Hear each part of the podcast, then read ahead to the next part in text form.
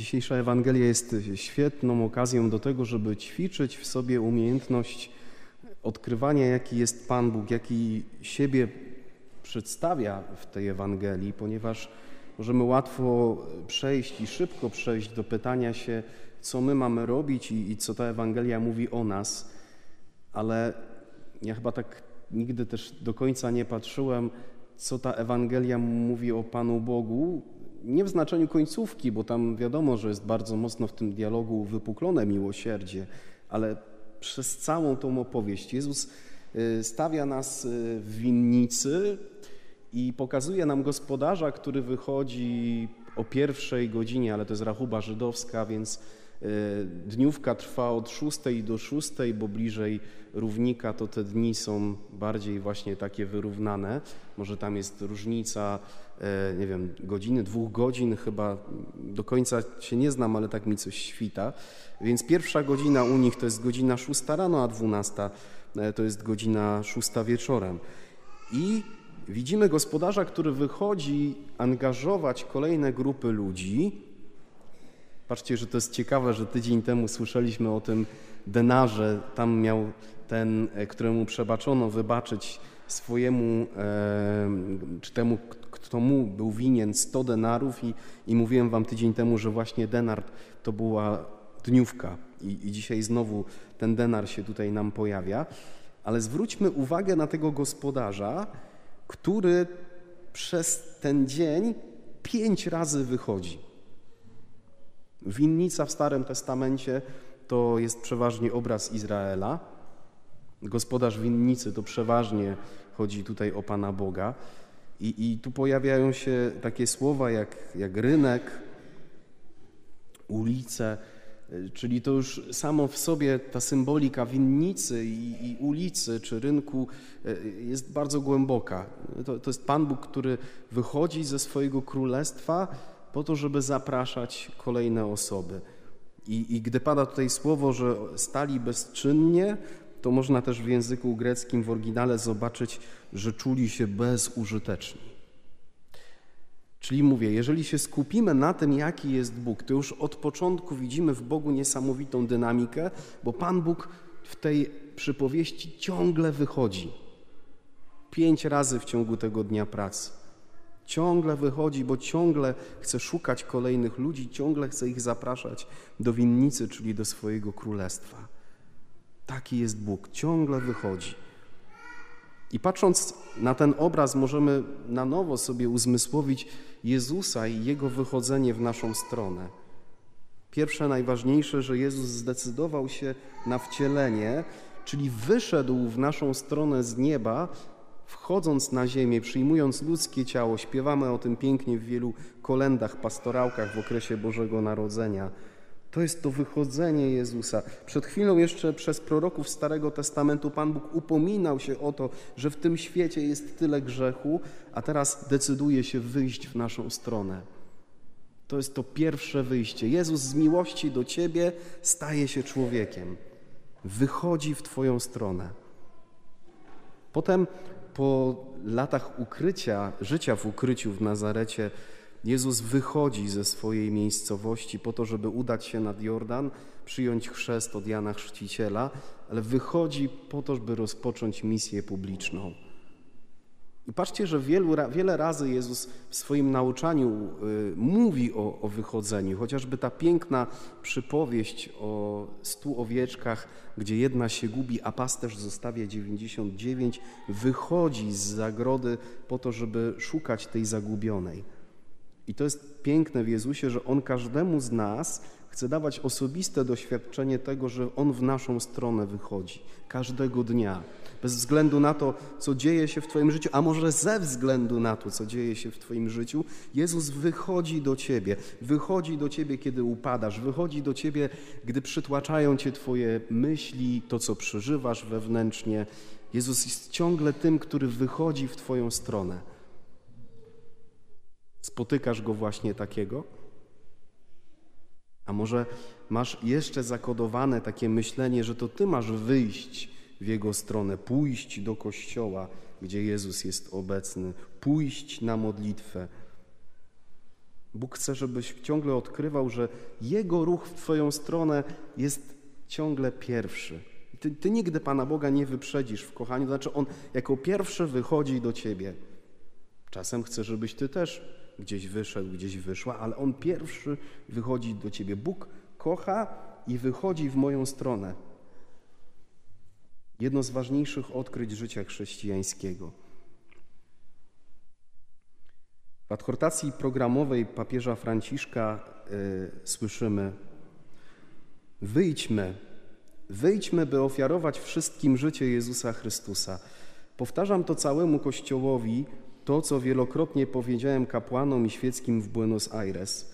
Wolę raczej Kościół poturbowany, poraniony i brudny, bo wyszedł na ulicę, niż Kościół chory z powodu zamknięcia się i wygody z przywiązania do własnego bezpieczeństwa. Nie chcę Kościoła troszczącego się o to, by stanowić centrum, który w końcu zamyka się w gąszczu obsesji i procedur. Jeśli coś ma wywoływać święte oburzenie, niepokoić i przyprawiać o wyrzuty sumienia, to niech będzie to fakt, że tylu naszych braci żyje pozbawionych siły, światła i pociechy z przyjaźni z Jezusem Chrystusem, bez przygarniającej ich wspólnoty wiary, bez perspektywy sensu i życia.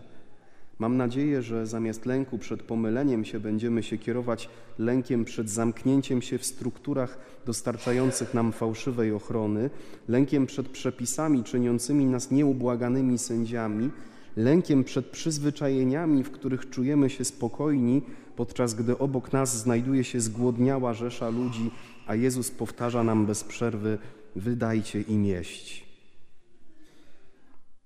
Kolejny cytat. W Słowie Bożym pojawia się nieustannie ten dynamizm wyjścia, do jakiego Bóg zachęca wierzących. Dzisiaj w Jezusowym idźcie obecne są zawsze nowe scenariusze i wyzwania misji ewangelizacyjnej Kościoła. Wszyscy jesteśmy wezwani do tego misyjnego wyjścia. Każdy chrześcijanin i każda wspólnota winni rozeznać, jaką drogą powinni kroczyć zgodnie z wezwaniem Pana. Jednak wszyscy jesteśmy zaproszeni do przyjęcia tego wezwania, wyjścia z własnej wygody i zdobycia się na odwagę, by dotrzeć na wszystkie peryferia świata potrzebujące światła Ewangelii. I jeszcze jeden cytat. Reformę struktur wymagającą odnowy duszpasterskiej można zrozumieć jedynie w tym sensie. Należy sprawić, by stały się one wszystkie bardziej misyjne, by duszpasterstwo zwyczajne we wszystkich swych formach rozszerzało swój zasięg i było bardziej otwarte, by doprowadziło zaangażowanych w nie ludzi do przyjęcia stałej postawy wyjścia i w ten sposób sprzyjało udzieleniu pozytywnej odpowiedzi ze strony tych wszystkich, którym Jezus ofiaruje swoją przyjaźń. Jak mówił Jan Paweł drugi do biskupów Oceanii, wszelka odnowa Kościoła musi mieć misję jako swój cel, by nie popaść w pewnego rodzaju kościelne zamknięcie się w sobie. Jezus daje nam się poznać jako ten, który wychodzi, po to, żeby w najlepszym tego słowa znaczeniu zarazić nas tą dynamiką wyjścia. Żebyśmy sami, doświadczając tego, że On wyszedł w naszą stronę i ciągle wychodzi, mieli takie wielkie pragnienie, aby wychodzić w stronę tych wszystkich, którzy są pogubieni, poturbowani, wątpiący, niewierzący, niepraktykujący, kwestionujący istnienie Pana Boga. Jesteśmy w takim momencie historii Kościoła, że te parafie, które nie będą ewangelizować, będą doświadczać powolnej agonii i ostatni zgasi światło. Przez dwa ostatnie lata w naszej parafii tworzyły się różnego rodzaju przestrzenie, czy to przestrzenie modlitwy osobistej, wspólnotowej, matecznik, spotkania biblijne, seniorat, spotkania młodzieży, spotkania wspólnoty Dawid, yy, modlitwy uwielbienia i inne jeszcze przestrzenie, po to, żebyśmy my, którzy jesteśmy w Kościele, rzeczywiście doświadczali tego, że Bóg wychodzi w naszą stronę. Żebyśmy się ucieszyli Jego dobrocią, Jego miłosierdziem, Jego, Jego zdumiewającą łaską i tym, jak bardzo On jest czuły i chce być ciągle przy nas, przy Tobie, przy mnie. I w najbliższym tygodniu, już za dwa dni, robimy kolejny ważny krok w naszej parafii. Dlatego, że chcemy rozpocząć cykl ewangelizacyjny Kurs Alfa. I to nie wiąże się z tym, że proboszcz ma nadpobudliwość i chce, żeby kolejna rzecz działa się w parafii. Chodzi o to, że teraz, mając różnego rodzaju przestrzenie, do których możemy zaprosić ludzi, sięgnijmy po narzędzie, które może tych ludzi zewangelizować, czyli doprowadzić do spotkania z żywym Bogiem, nawet jeżeli dotychczas nie modlili się, nie chodzili na mszę świętą, kwestionowali wiele rzeczy związanych z wiarą czy z Kościołem. Oczywiście nie ma idealnych narzędzi. W danym środowisku jedno narzędzie się może sprawdzić, drugie niekoniecznie. Wydaje mi się, że możemy spróbować kursu Alfa.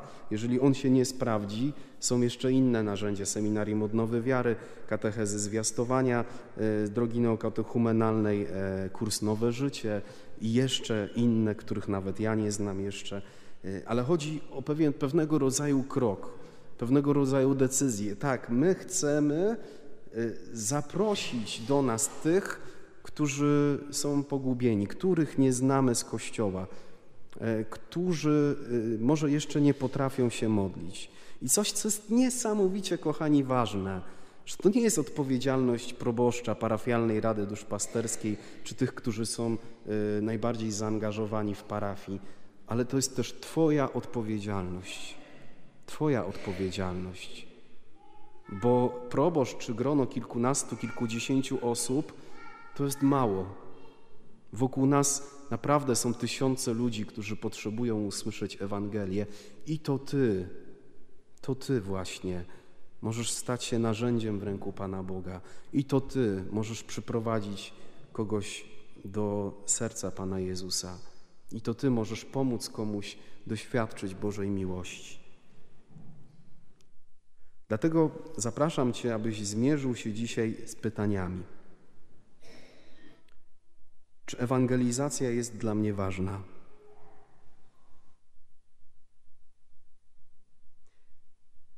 Czy moje doświadczenie spotykania się z Chrystusem jest na tyle silne, że mam pragnienie przyprowadzania do Niego innych? Czy moje doświadczenie spotykania się z Jezusem jest na tyle silne, że mam pragnienie przyprowadzania do Niego innych?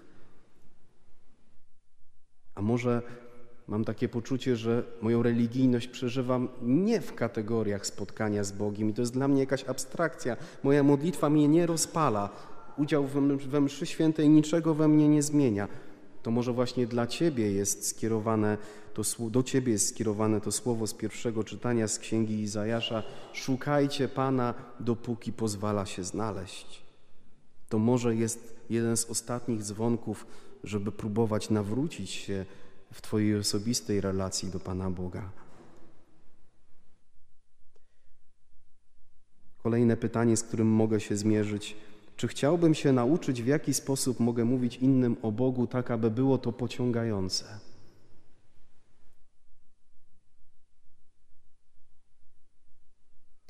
Czy mam w sobie zgodę na inwestowanie sił i pieniędzy w budowę parafii, która formuje i ewangelizuje? Czy widząc kulturę remontów w świecie i w Kościele, mam w sobie zgodę na inwestowanie sił i pieniędzy w budowę parafii, która formuje i ewangelizuje ludzi?